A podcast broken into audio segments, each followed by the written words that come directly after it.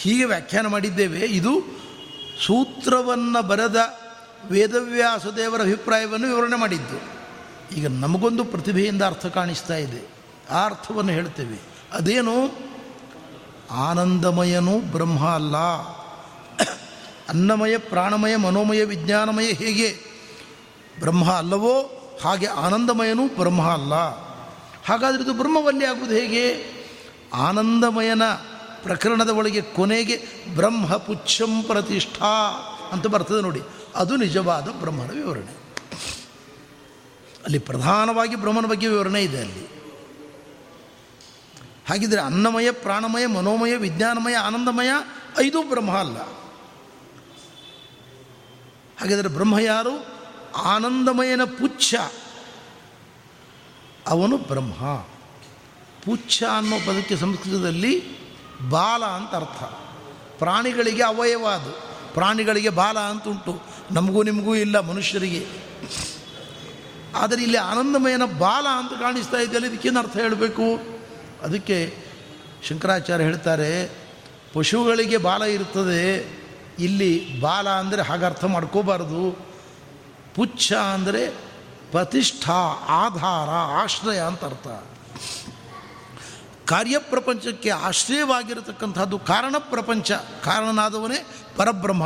ಅವನ ಆಧಾರ ಅವನನ್ನೇ ನಿರ್ಗುಣನಾದ ಬ್ರಹ್ಮನನ್ನು ಬ್ರಹ್ಮ ಪುಚ್ಛಂ ಬ್ರಹ್ಮನು ಪುಚ್ಛ ಅಂದರೆ ಆಧಾರ, ಆಶ್ರಯ, ಪ್ರತಿಷ್ಠಾ ಅಂದರೆ ಅಧಿಷ್ಠಾನ ಅನ್ನುವ ಅಭಿಪ್ರಾಯದಲ್ಲಿ ಉಪನಿಷತ್ತು ಹೇಳ್ತಾ ಇದೆ. ಇದರ ಮೇಲೆ ಒಂದು ಪ್ರಶ್ನೆ ಬಂತು.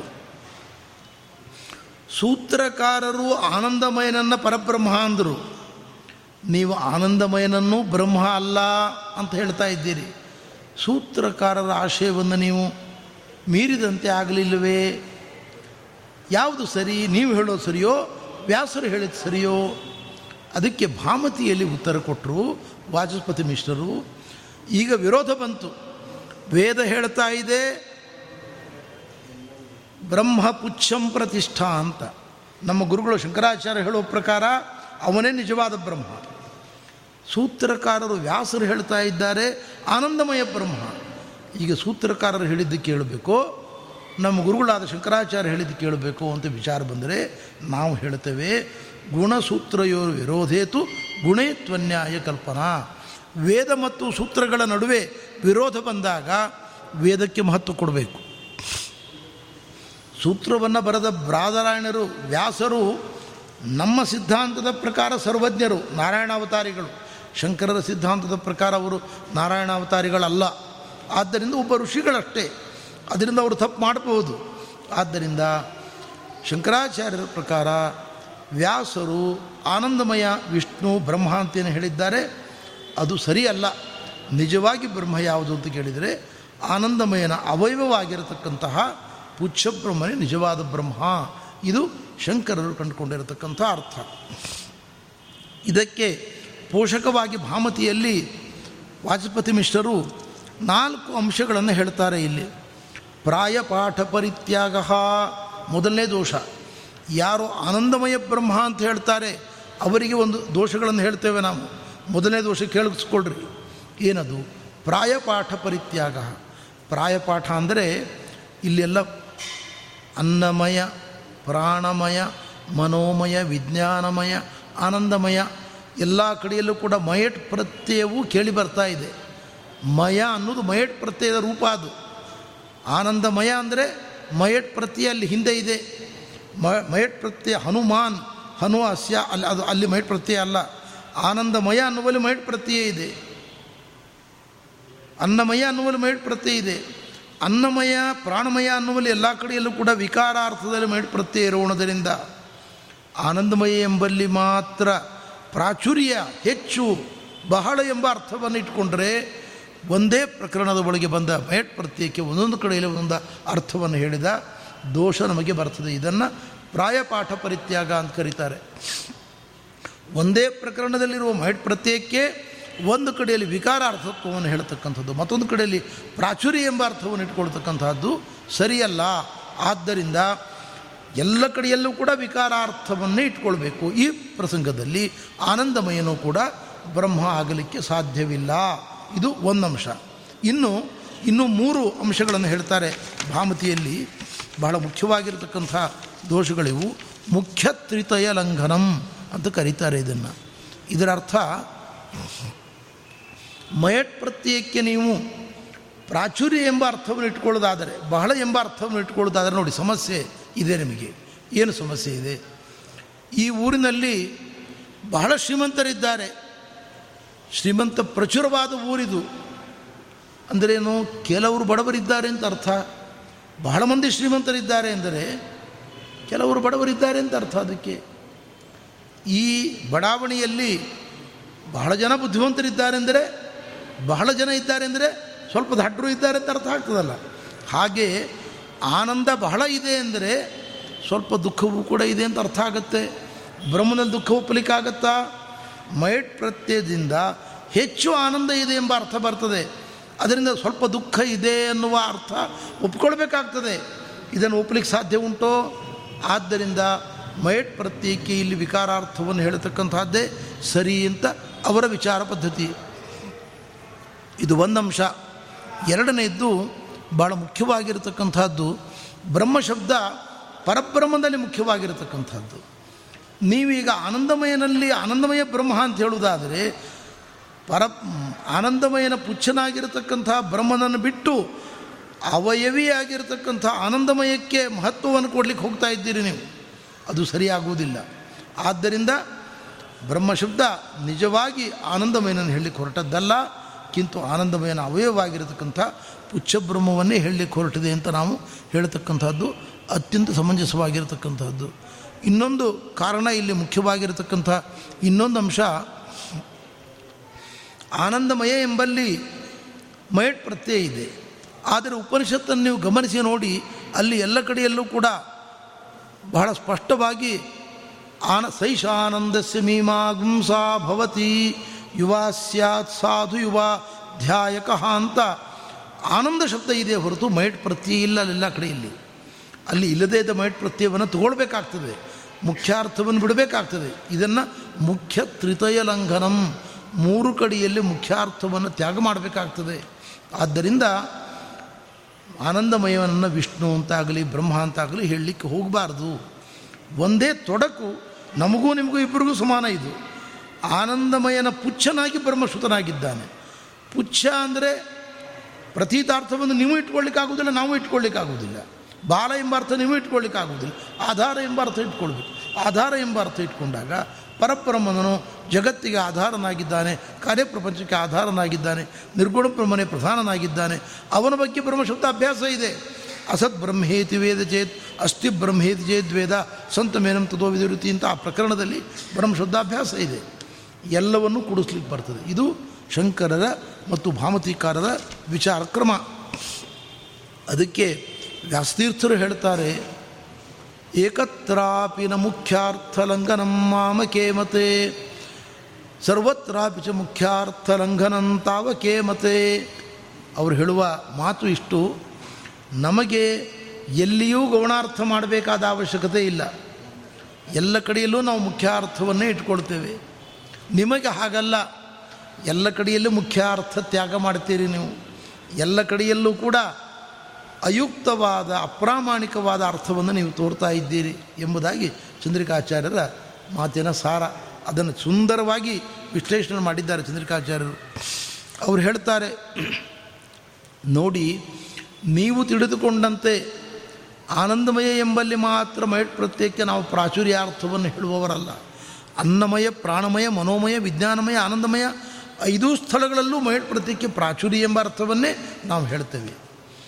ಮೊದಲು ಮೂರು ಕಡೆಗಳಲ್ಲಿ ಅಥವಾ ಎರಡು ಕಡೆಗಳಲ್ಲಿ ವಿಕಾರಾರ್ಥತ್ವ, ಆಮೇಲೆ ಸ್ವಾರ್ಥೇ ಮಯಟ್ ಅನಂತರದಲ್ಲಿ ಪ್ರಾಚುರ್ಯಾರ್ಥೇ ಮಯಟ್ ಅಂತ ಮೂರು ರೀತಿಯಲ್ಲಿ ಮೈಟ್ ಪ್ರತ್ಯೇಕಾರ್ಥವನ್ನಾಗಲಿ ಎರಡು ರೀತಿಯಿಂದಲಾಗಲಿ ನಾವು ಅರ್ಥ ಮಾಡುವವರಲ್ಲ.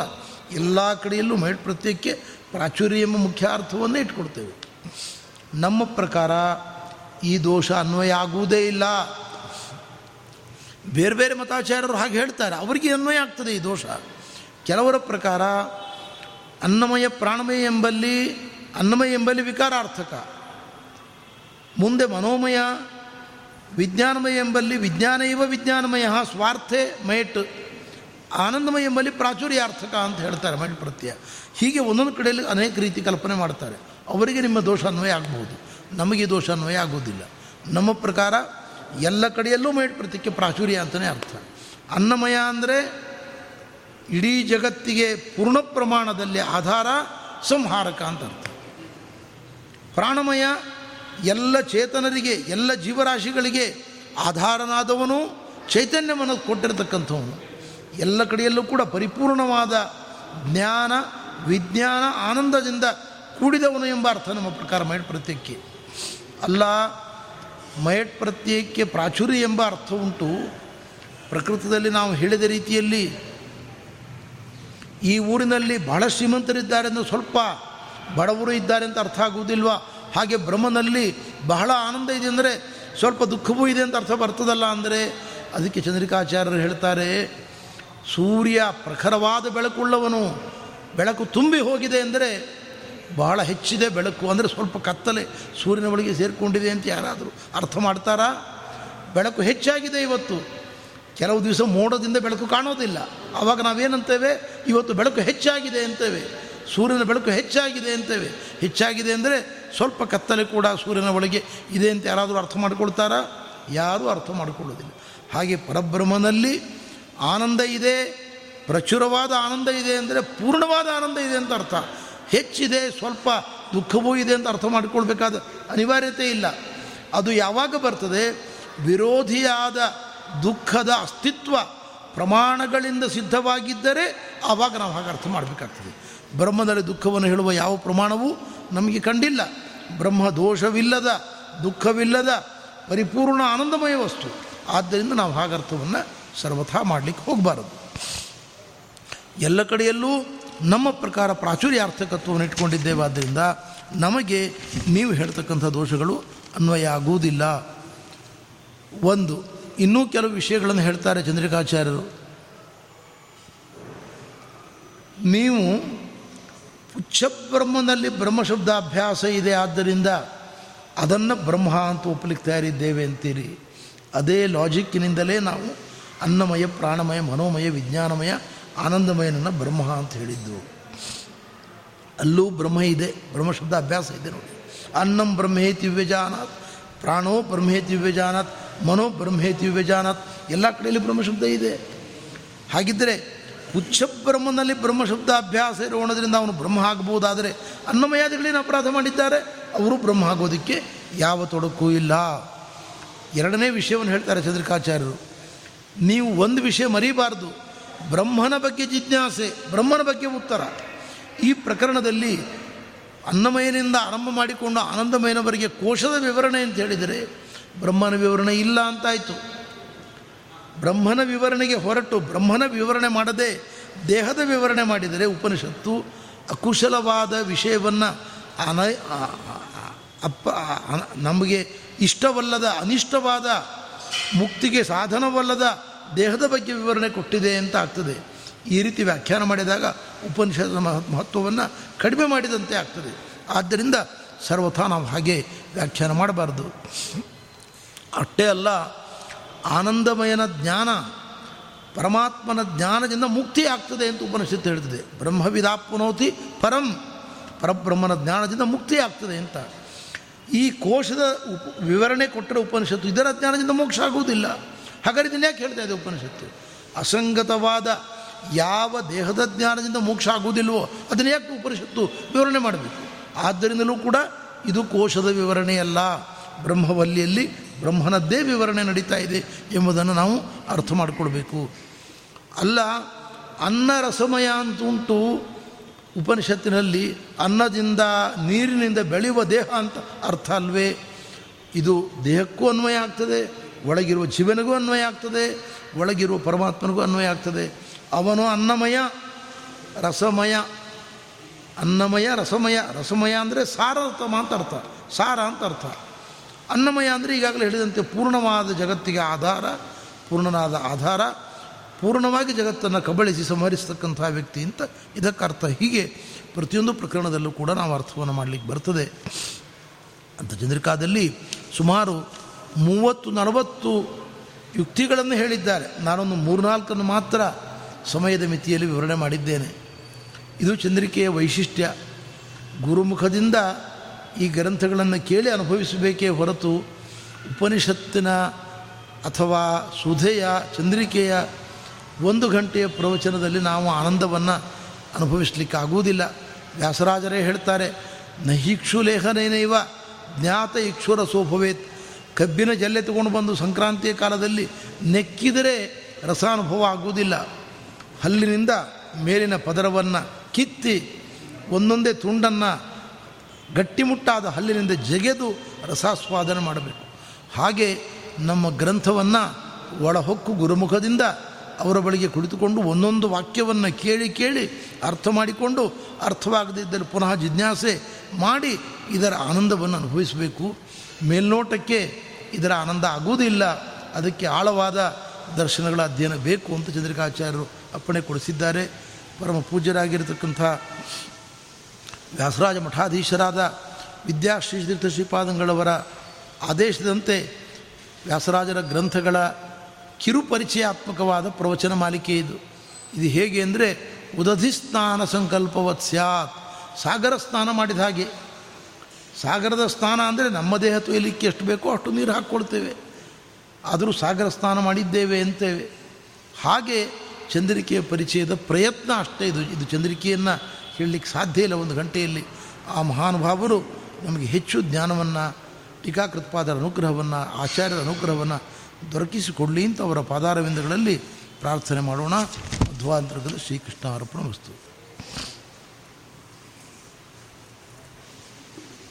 यत् सम्बन्धेन कर्माणि कुर्वन्ति।